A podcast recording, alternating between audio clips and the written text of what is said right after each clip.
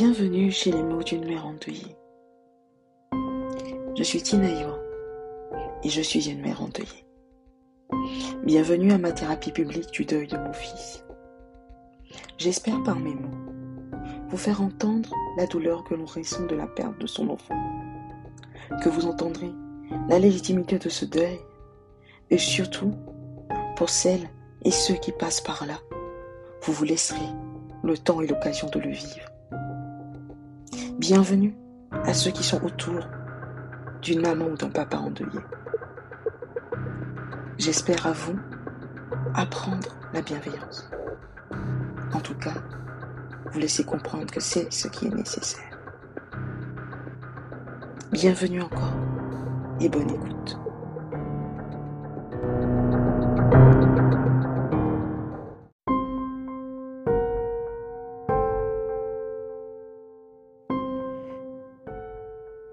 Après avoir vu un de mes posts Instagram qui reprenait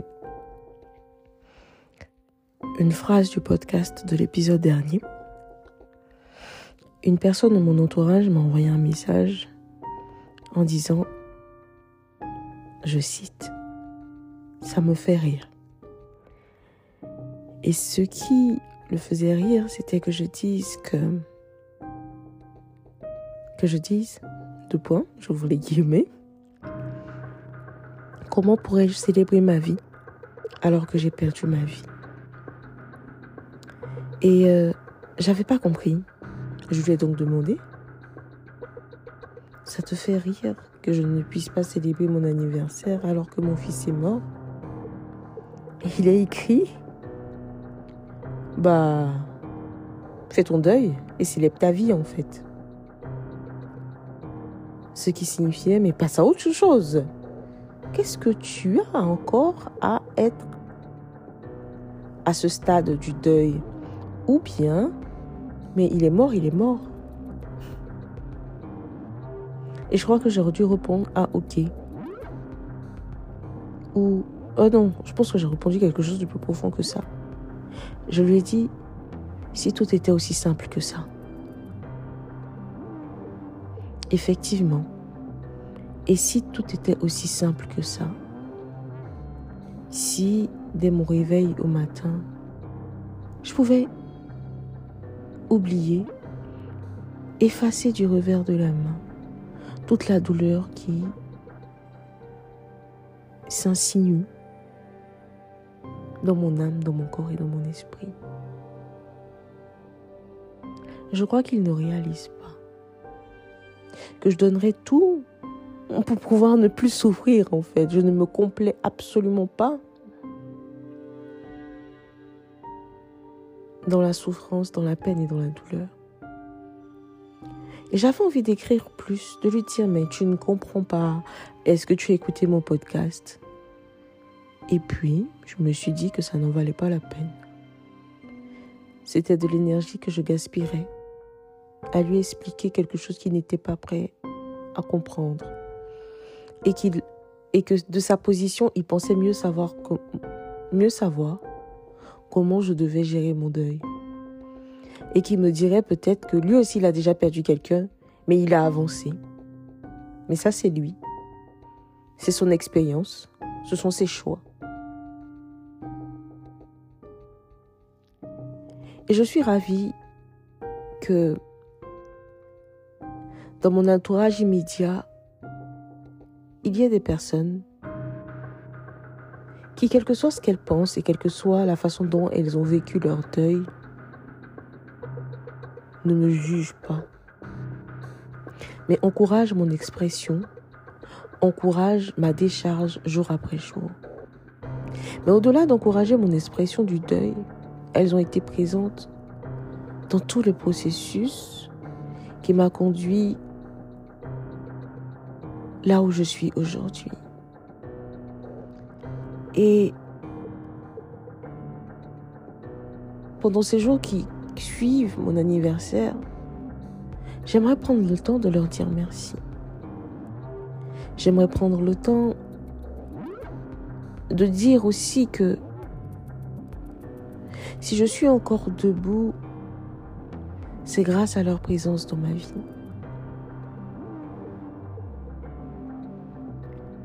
Les parents de petits nuages sont hyper présents. Je ne fais jamais les choses simplement. Donc, petit nuage à trois parents. Deux hommes et une femme. Et pour équilibrer les choses, on a l'un de mes meilleurs amis, le meilleur ami de son papa, et l'une de mes petites sœurs. Et j'ai choisi tous les trois à dessein. Parce que chacun d'eux a en lui et avait en lui à cet instant-là une partie de l'histoire de Petit Nuage.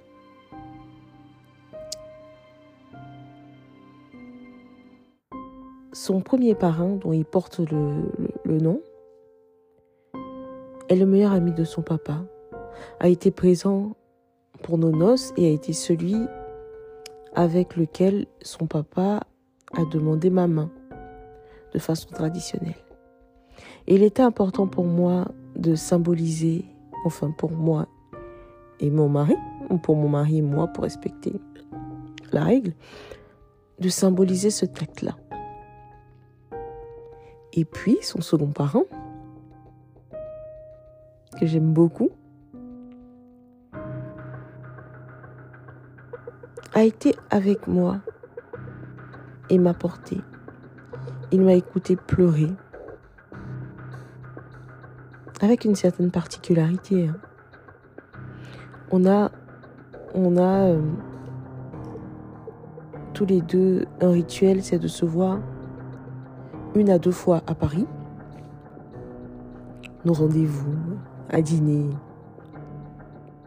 dans un restaurant que soit il choisit, soit je choisis, ou euh, apprendre à faire un brunch.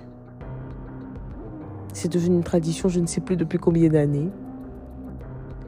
Et ces dernières années-là, il m'a écouté pleurer. Il m'a toujours encouragé. Il n'a jamais eu un mot déplacé. Il, n'a jamais, il ne m'a jamais dit. Il n'a jamais remis en cause ma peine et ma douleur. Et il est toujours prompt à me demander si j'ai avancé, si ça va mieux, quel est le nouveau traitement mis en place. Je me souviens encore comment il a débarqué chez moi quand il a appris pour Petit Nuage. Il est venu, il s'est assis sur le lit. Il m'a prise dans ses bras, sans dire un mot. Il m'a caressé le dos et m'a laissé pleurer jusqu'à ce que je ne puisse plus pleurer.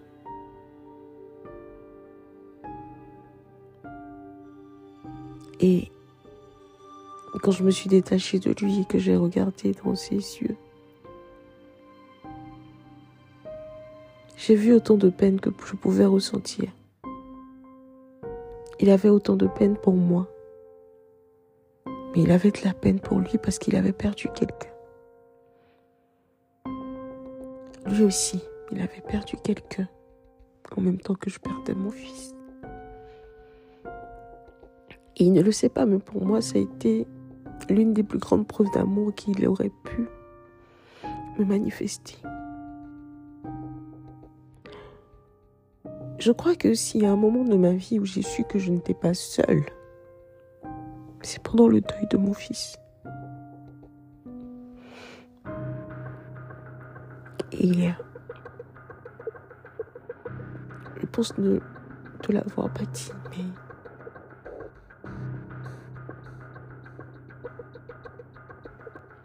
ça a compté pour moi et ça compte pour moi. Et je sais même pas comment parler de sa marraine. Waouh. Sa marraine, je l'appelle.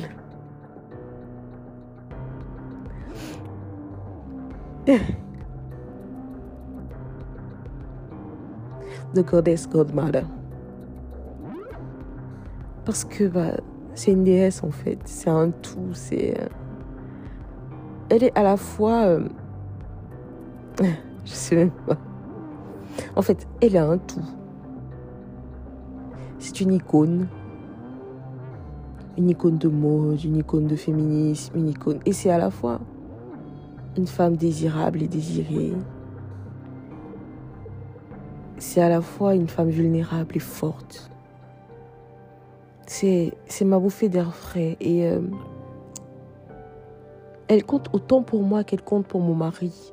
Enfin, mon mari et moi, on veut mutualiser nos relations tout en ayant des rapports différents. Mais elle fait partie des gens avec qui on partage un certain niveau d'intimité profond, mais chacun à son niveau et chacun avec ses particularités. Et enfin, elle souffre aussi d'endométriose. Et pendant ces cinq dernières années, elle a été vraiment la personne qui me tenait, elle m'a tenue. Elle ne juge pas. Elle est merveilleuse. Enfin, je suis entourée de personnes très merveilleuses. Et c'était, enfin, c'était pour moi une, telle évidence que ce soit elle, sa marraine. C'était évident. Et quand je l'ai annoncé à mon mari, il m'a dit bah oui. Enfin, je ne m'attendais pas à autre chose. Et une fois dans une discussion avec ma mère, elle m'a dit, mais et sa marraine? Alors que je ne lui en avais pas encore parlé. Je lui ai dit, et sa marraine? Elle m'a dit, mais oui, on sait tous que c'est elle, sa marraine. C'est logique, c'est ce qu'il y a. Il n'y a pas, a pas d'autre choix. Et j'ai tellement rigolé. Et ces trois personnes-là,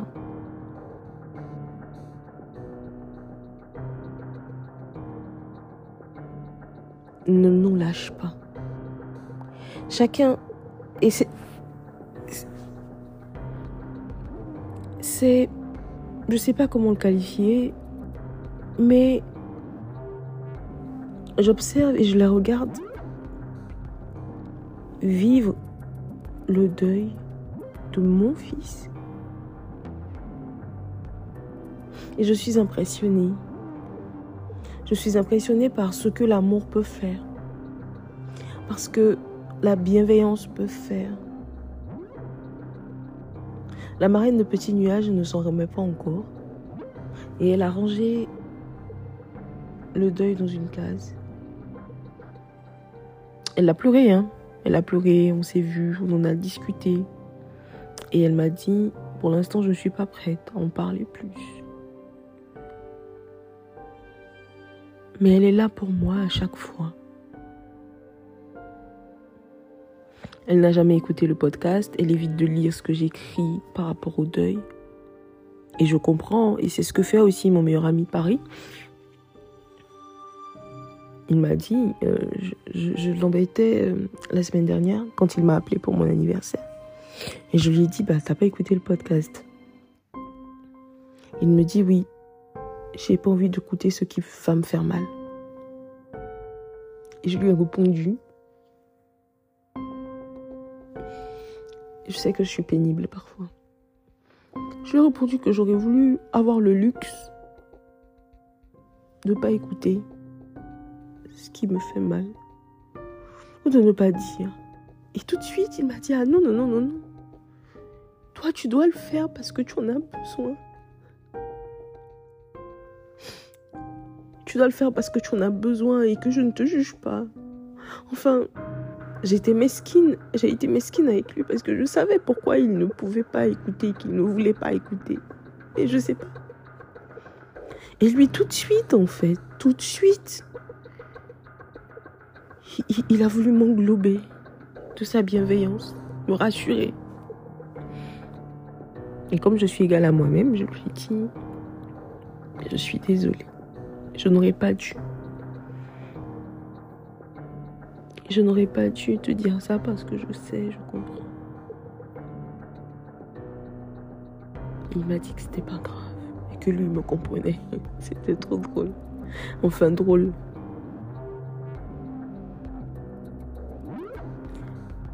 je suis bien entourée. Mon mari et moi sommes bien entourés. Au-delà de parrain d'Altine, on a cette famille de Nîmes.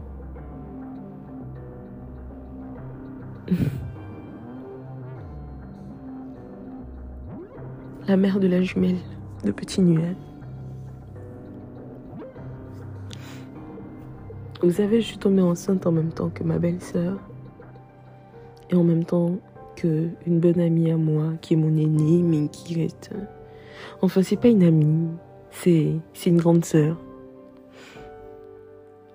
Et euh,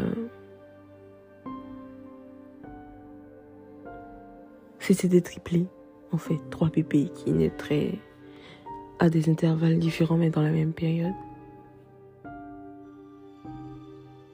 Et le plus drôle, c'est que il y a une histoire dans la Bible où les prénoms que nous avons choisis pour nos enfants, ma grande sœur et moi, sont dans la font partie de la sont des mêmes personnages d'une histoire en fait. C'est les prénoms des personnages d'une histoire, de la même histoire, pardon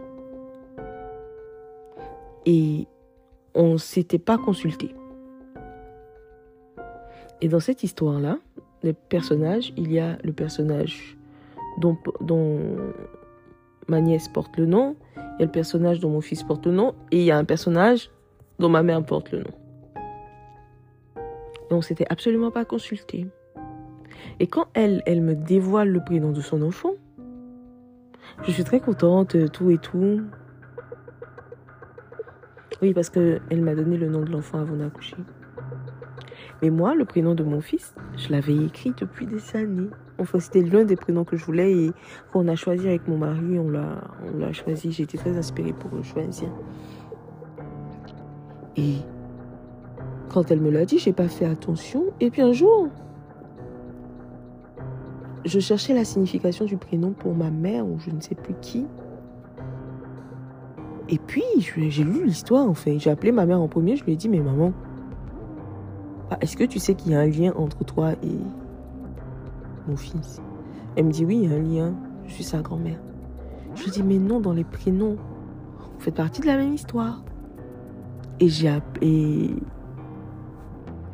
J'avais pas eu cette conversation avec, euh, avec ma grande sœur de Nîmes. je ne sais plus quand. J'arrive pas à placer euh, la conversation historiquement. Euh, mais je sais qu'on a eu la conversation après. Je sais plus si c'est après le départ de mon fils ou avant. Mais une chose est certaine, c'est qu'après le départ de mon fils, je l'ai entendu pleurer et elle a dit. Elle n'avait pas encore accouché. Elle a dit le jumeau de ma fille. Et que elle aussi, elle avait perdu son fils et que pour l'instant, elle s'en remettait pas. Et je ne sais pas si aujourd'hui elle s'en remet. Mais une chose est certaine, c'est qu'elle tient debout pour moi. Et parfois, je l'appelle et on commence à en parler. Et je m'effondre encore et encore. Et elle pleure avec moi. Et parfois, tout ce dont j'ai besoin, c'est qu'on pleure avec moi. Et ce qui est drôle, c'est qu'elle pleure tellement avec moi que à la fin, c'est moi qui la console et on rigole. Et son mari est exceptionnel pour mon mari. Il le pousse à s'exprimer, il est présent, il l'emmène à être vulnérable. Au-delà de la vulnérabilité que mon mari peut exprimer avec moi. Et puis, il y a nos mères. Et je n'ai pas de mots pour qualifier, non pas parce que ce n'est pas qualifiable, mais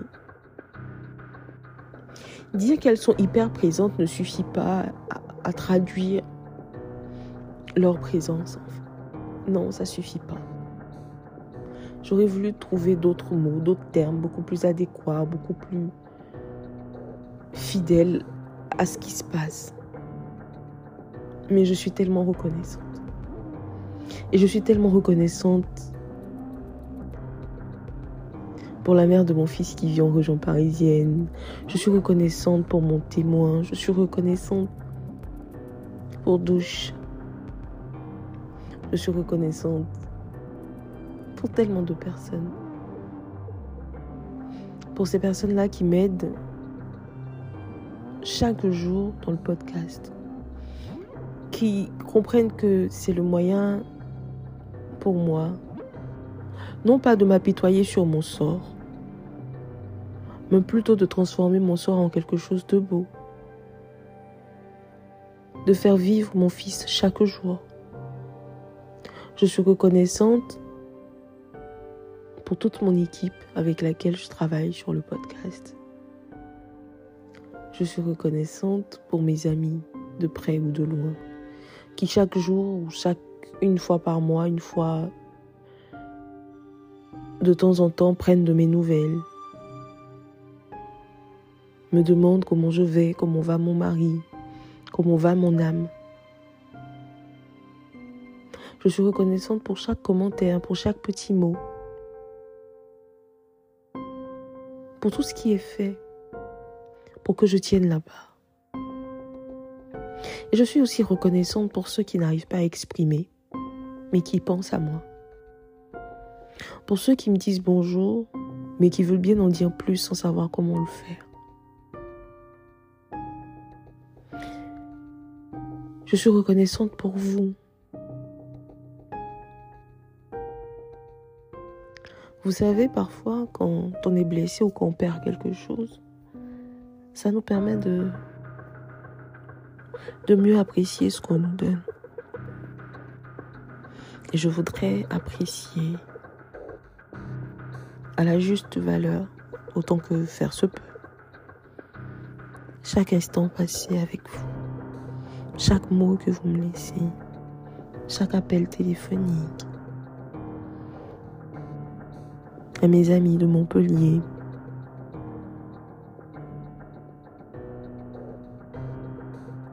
à mes jumelles préférées, à vous tous. Je pense qu'il fallait un épisode plein de reconnaissance. Il était important de dire que il n'y a pas que il a pas autour de nous que des gens qui ne reconnaissent pas, qui ne sont pas bienveillants, il n'y a pas que enfin parfois leurs actions sont tellement blessantes qu'on en oublie ceux qui nous font du bien.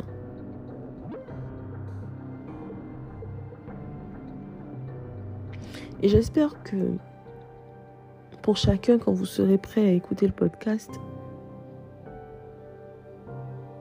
et je pense que je vous l'aurais dit avant, vous comprendrez combien on vous aime. Et combien je vous aime. Et combien je vous suis profondément reconnaissante de ne pas me lâcher,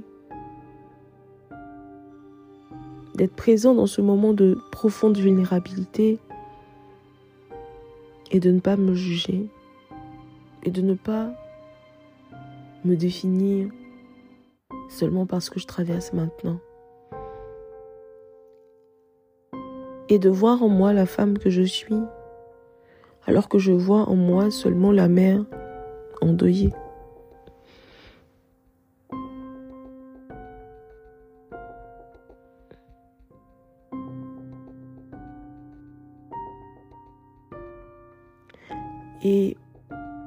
Que je veux, ce que je souhaite, c'est aussi être pour une maman, pour des parents endeuillés, ce que chacune de ces personnes-là est pour moi. Une épaule sur laquelle vous pouvez vous reposer.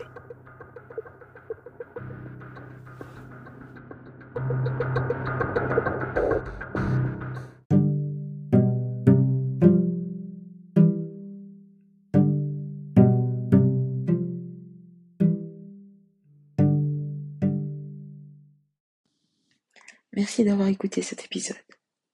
J'espère qu'il vous conduira à manifester de la bienveillance et à encourager l'expression du deuil de l'enfant. Ce que nous voulons, c'est briser tout tabou qui maintiendrait les parents ayant perdu leur enfant dans un deuil muets. Je vous invite aussi à faire des dons à SOS Prima et à Empreinte Association. Merci et au prochain épisode.